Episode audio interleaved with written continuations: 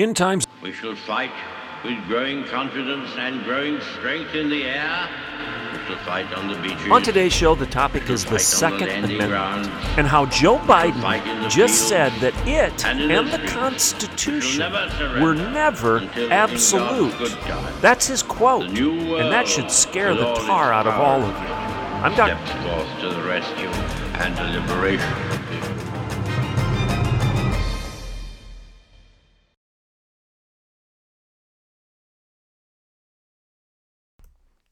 Good morning and welcome to the Rebellion.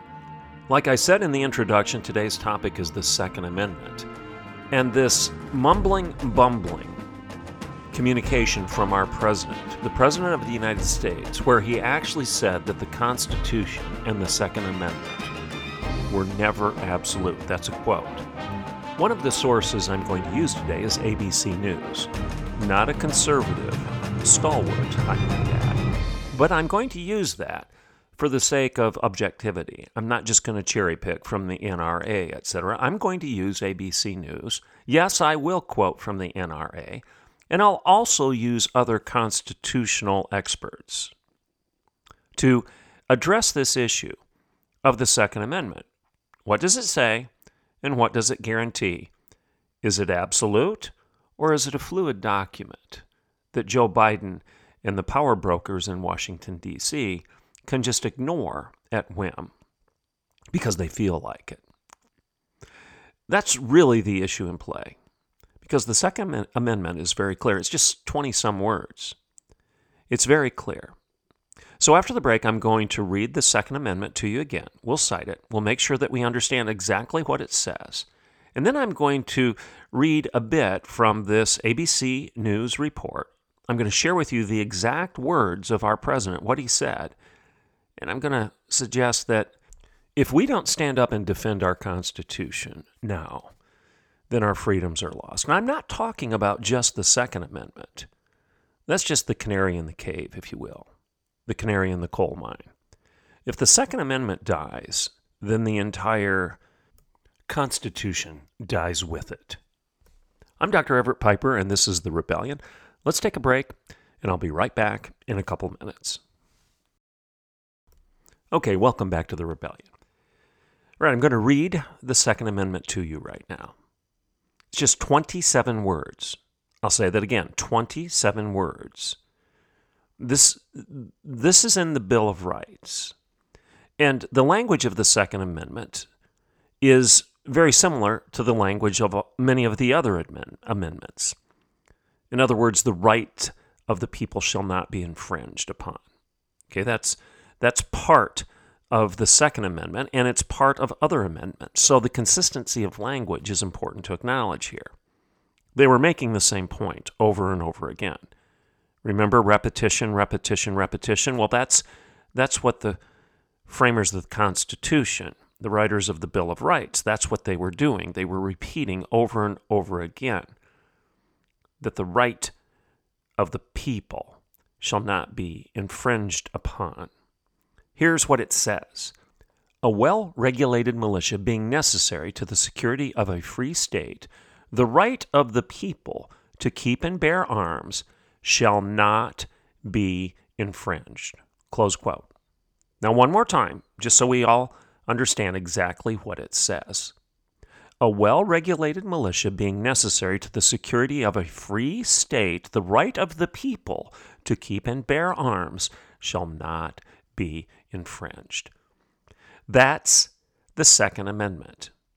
And because of a couple shootings that have taken place recently, terrible shootings where deranged young men enter into the public square, whether it be a school or elsewhere, and shot and killed people, the left, and unfortunately some of the mushy right or mushy middle, have rushed to their political podiums to score political points, to negotiate, to discuss how that Second Amendment can be, uh, how should we say it, ignored, changed, um, disputed, how we can come to a compromise on how to apply or ignore the Second Amendment to your da- daily lives and mine. And President Biden has been uh, leading the pack, if you will. Eh, I don't know if I should say that. I'm not sure the guy leads anything anymore. He's being led around by the nose by his handlers. But nonetheless, he approached the podium to talk about his views of the Constitution, the Second Amendment, and what should be done about your right to keep and bear arms, your right to protect your freedom, to be part of a free state, a free society, a free country, a free community. You're right, as the Second Amendment tells you, to keep and bear arms, and that that should not be infringed upon. Now, I'm going to get into the issue of a well regulated militia. I'll say that one more time a well regulated militia uh, before we end the show, because that's the that's the statement that people will use to say, well, it's only the militia that has the right to keep and bear arms.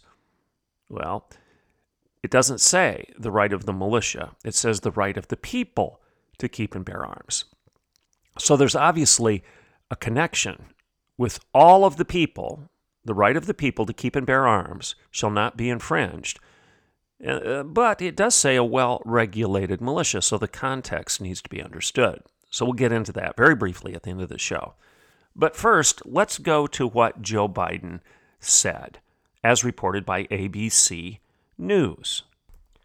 Here's what ABC actually reports. President Joe Biden told reporters Monday he spent more than three and a half hours with survivors and the families of victims of last week's mass shooting in Texas, where a gunman killed 19 children and two teachers at Robb Elementary School. Returning to Washington, Biden said the pain he witnessed in Texas was palpable and unnecessary, and that he was and always has been committed to gun control efforts intended to reduce more violence.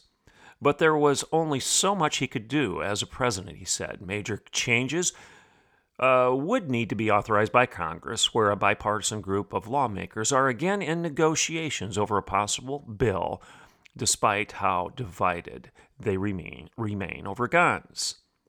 And when a reporter asked Biden outside the White House if he felt more motivated to act on legislation now in the wake of recent shootings, such as that in Texas, Biden said he has been motivated all along. I'm going to continue to push, and we'll see how this works, he said. I can't outlaw a weapon. I can't change the background checks. This is where the le- legislature should act, he said. For example, it makes no sense to be able to purchase something that can fire up to 300 rounds.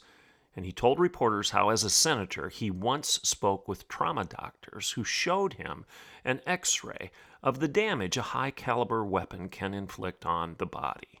How, and this is a quote, a 22 caliber bullet will lodge in a lung and we could probably get it out may be able to get it and save the life. I'm quoting from him right now, but a 9 millimeter bullet blows the lung out of the body.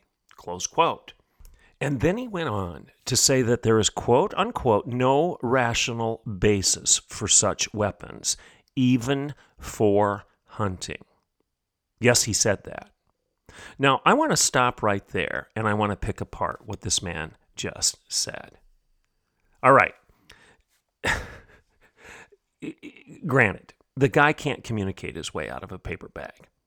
His mumblings, as usual, veer all over the map, and he can't put two sentences together in a coherent fashion.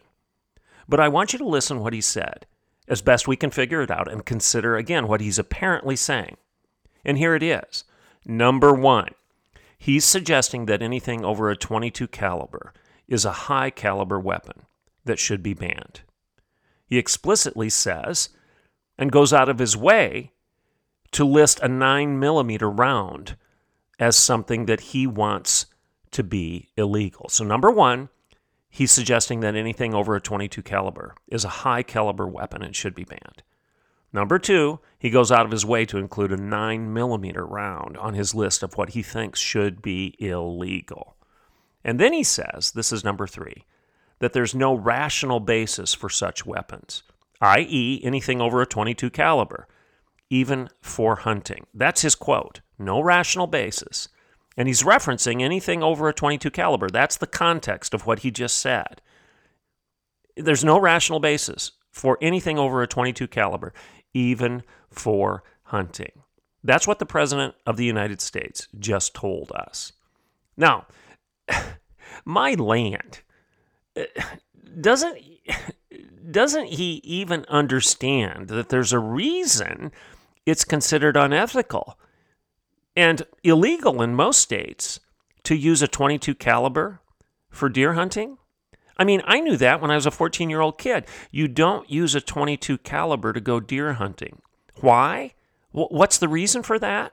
Because it will likely just maim the poor animal and it won't kill it. You're going to shoot uh, you're going to shoot a deer, you're going to shoot um, a feral hog, and it probably won't kill the animal. It'll maim the animal, and he may die a long and agonizing death as the result of you maiming him. It's unethical to use a 22 caliber for hunting of larger game. You use it to hunt squirrels or rabbits maybe, but you don't use it for larger animals for the reasons I just described. And in fact, I said it. In most states, it's not legal to use a 22 caliber for deer hunting. Why? Because it is it's cruel. It's cruel to do so. And this guy is telling us that there's no rational basis for anything over a 22 for hunting. Uh, PETA should be having a fit over what he just said. Now, here's another thing. What about those of us who need to protect our calves from coyotes or our crops from feral hogs? Are we supposed to just go out and use our Red Ryder BB guns? I mean, it, and what good will a pop gun do you if someone is breaking into your house and threatening, threatening your wife and kids? Biden is confused, and he's a dangerous man. I would argue that he's lied so much over the course of his 80 years that he doesn't even know the truth any longer. And I really believe that. This man is a pathological liar. I mean, we've talked about it before. When he ran for president way back in the 80s, we know that even ABC, NBC, CBS, the mainstream media, which is all that we had at the time, labeled him a liar. Uh, he plagiarized in his college years flagrantly. He stole other people's information. He lied about it, claimed it to be his own. We know that the death of his first wife uh, he lied about that and basically ruined the life of a truck driver who was trying to avoid hitting his wife, who went through a stop sign. And the truck driver tried to stop to avoid the accident. Ended up uh, that the Biden's wife was killed, and Biden made it look like it was that truck driver's fault. Biden is not an honest man. He, he has been dishonest, and the mainstream media has called him on it repeatedly. And as I've said many, many times on this show, when you lie to yourself so frequently over the years of your life that you start to believe your own lies, which Biden does, and all of us are prone to do that if we don't tell the truth. You tell a story over and over again, and you start to believe the story as if it is fact, when indeed it never was. Biden has done, has done this repeatedly. And I would argue he's done it so often that he doesn't even know the truth any longer. But here's the issue. Here's the thing. Combine that fact that he's a pathological liar with the obvious evidence that he has dementia, and you have a person who's essentially delusional. And I, I don't want you to forget that he summarized his comments, this meandering hodgepodge of half sentences. He, he summarized them after saying that a 22 caliber was the only thing you could use to go hunting and that there was no rational basis for any other weapon above a 22 caliber, and then equating a 9 millimeter handgun with a high caliber uh, military weapon, I guess, is what he's trying to say. Which would mean that none of us would have the right to own uh, a handgun for self defense of anything over and above a 22 caliber. What good is that? Why doesn't he just uh, say you can't have anything other than a Red Ryder BB gun? And I wouldn't be surprised if they even eventually go after that. But anyway, he summarized his comments by saying, "The Constitution, comma, the Second Amendment, comma, was never absolute." Now let that sink in. The Constitution, comma, the Second Amendment, comma, was never absolute. The President of the United States, a man who swore gave his oath, gave his word to defend the Constitution of the United States of America, just told all of us that he considers the Constitution less than absolute. And the Second Amendment, less than absolute. What does that mean? That he can change it? That he can ignore it? Why? Because he feels like it? For political expediency or political gain? The Constitution is the measuring rod outside of all things being measured in the United States, people. We have it because without it, power, power will win. Power will always suppress the people. You will lose your rights, you will lose your freedom if there is no measuring rod outside of you and me and Washington, D.C. to control the most predictable thing in all of human history, and that is sin, the quest for the ring of power, arrogance, narcissism, selfishness. That is as inevitable as the sunrise. And our founding fathers knew that. And that's why we have competing powers. That's why we have a constitution. That's why we have a Bill of Rights. That's why our legislators, as well as our president, and as well as our justices, swear to defend the Constitution of the United States of America. It is absolute, and its Bill of Rights are likewise. And he just told you that he does not consider them to be so. And that should scare the tar out of all of us. That's why we have a Second Amendment because we need to be able to defend ourselves when you have delusional despots such as, I don't know, Joe Biden. You say, well, you're stretching it. He's not a despot. Well, I'm not sure about that.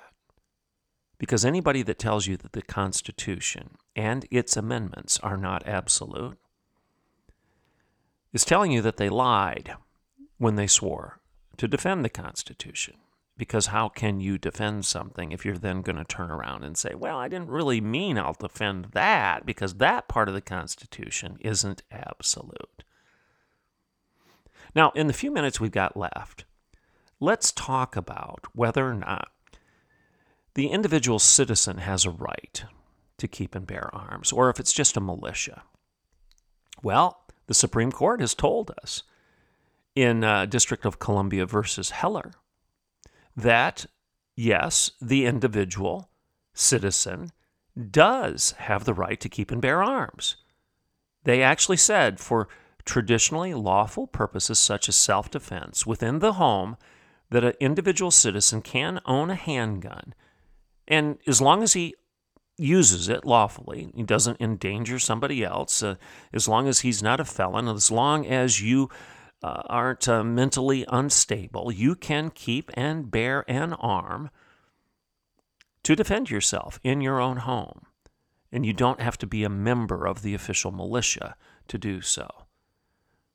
They, that, that's been decided by the United States Supreme Court. I've got people telling me on Facebook that there is no right in the Constitution for the individual to keep and bear arms. It was only for the Army, it was only for the National Guard. The militia, they say, they're the only ones that can keep and bear arms. No other private citizen can. That's not what the Supreme Court has ruled. Again, in 2008, the District of Columbia versus Heller, the Supreme Court of the United States has ruled properly that the individual does have the rights that the Second Amendment clearly guarantee him. I'll get into the militia in a minute here before we're done. But let's go to another landmark case. In 2010, this was McDonald versus the city of Chicago. This was a landmark decision of the Supreme Court of the United States that found that the right of a what? An individual to keep and bear arms is protected under the what? Second Amendment and it is protected and incorporated by the Due Process Clause of the 14th Amendment, and thereby is enforceable against the states. In other words, if a state decides to, decides to take your Second Amendment rights away, you have the right of due process under the 14th Amendment to take action against that state. That's what the Supreme Court of the United States decided. Now, you've got a lot of uh, debates over the Second Amendment and whether or not it protects the private right of an individual to keep and bear arms. or if it's just for an organized militia like the National Guard. But here's the history of this the question was not even raised until after the Bill of Rights was adopted. This question of militia versus individual rights. Why? Why? I'm going to ask that question one more time. Why? Because the founding fathers and the founding generation believed that governments governments are prone to oppress people. And the history of England, Great Britain gave them every reason in the world to believe that that risk needed to be controlled. Therefore, when they gave us our Constitution and the Bill of Rights, they wanted to give the private citizen the right to protect himself against the government. Okay? And what was a militia? The militia consisted of ordinary citizens who supplied their own weapons. This is a commonly known fact. This is a historical fact that when our Constitution refers to a militia, they're referring to ordinary citizens who come to the defense of their Constitution, of their country, of their free republic with their own weapons. Okay? You couldn't have a militia if the private citizen would have been deprived of the right to keep and bear arms. The militia would have been a non entity because the militia is comprised of the private citizens who already have their own arms. That is a fact. So the Second Amendment, which says, and I repeat, a well regulated militia being necessary to the security of a free state, the right of the people to keep and bear arms shall not be infringed. Again, if you take the right of the people to keep and bear arms away, you don't have a militia, and therefore you can't secure a free state. Do you understand this logic? And when anybody on the progressive left denies that, they're denying history, they're denying facts, they're denying logic, and they're denying law.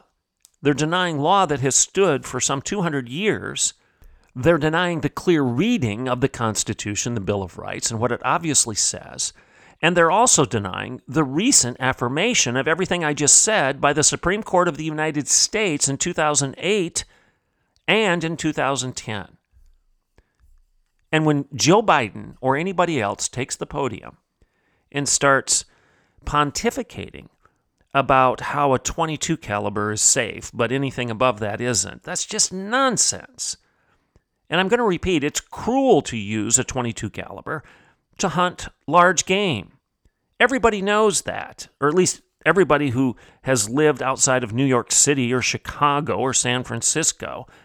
Anybody who actually lives in the country knows that you sometimes have the need for a high caliber, quote unquote, weapon because you want to protect your chickens from the raccoons that are going to kill them you want to protect your horses from breaking their legs, so you shoot the armadillos that dig holes out in the pasture that are going to cause damage to your cows and your horses.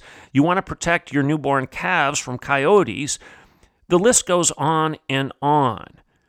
And if you want to provide food to your family and you do so by hunting deer or hunting elk or hunting someone something else, and as we all know, there are many people who actually provide food for their families because they're deer hunters. And again, I repeat myself, but I just have to say it again. Uncle Joe, you don't use a 22 caliber rifle to go deer hunting. It would be cruel, it would be unethical. There's a reason. There's a reason that hunters agree that uh, that should actually be illegal because it's wrong. And you don't use a 9 millimeter either because, you know, Joe, that's essentially a handgun. So, once again, aside from the mumbling and bumbling attempt to communicate by our President of the United States, and aside from his obvious ignorance, total ignorance as to what a 22 caliber is, what a 9 millimeter is, and what and what he's even talking about when it comes, comes to firearms, I want to remind you that a well regulated militia refers to the American people. George Mason actually described it. And he said this I ask, sir, what is the militia? It is the whole people. That's George Mason. I want to repeat that. Founding Father George Mason said this I ask, sir, what is the militia? And then he answered his own question by saying, It is the whole people. You are the militia. I am the militia. George Mason is making it very clear that the whole people is the militia and that it is necessary for that militia to exist. For every individual, every person within the whole people having the right to keep and bear arms, each individual has that right because it is necessary to the security of a free state. The founding fathers knew that the citizens should be able to protect themselves against the government and any other threat to their well being and their personal freedom. And the ability to defend ourselves and our property against undue and unjust aggression is critical to the very core of our constitutional republic. Don't let anybody tell you that only the National Guard can keep and bear arms, only the Army, only the Air Force, only the Marines have the constitutional right to keep and bear arms. George Mason made it very clear when he asked, What is the militia? And then he answered, It is the whole people. It's you, it's me, it's everybody who is a law abiding citizen and of rational capacity and mind has the right to keep an arm that will fend off anyone who's trying to take away your property and your freedom and your life and your liberty. This isn't complicated, it's actually pretty clear. I'm Dr. Everett Piper, and this is The Rebellion.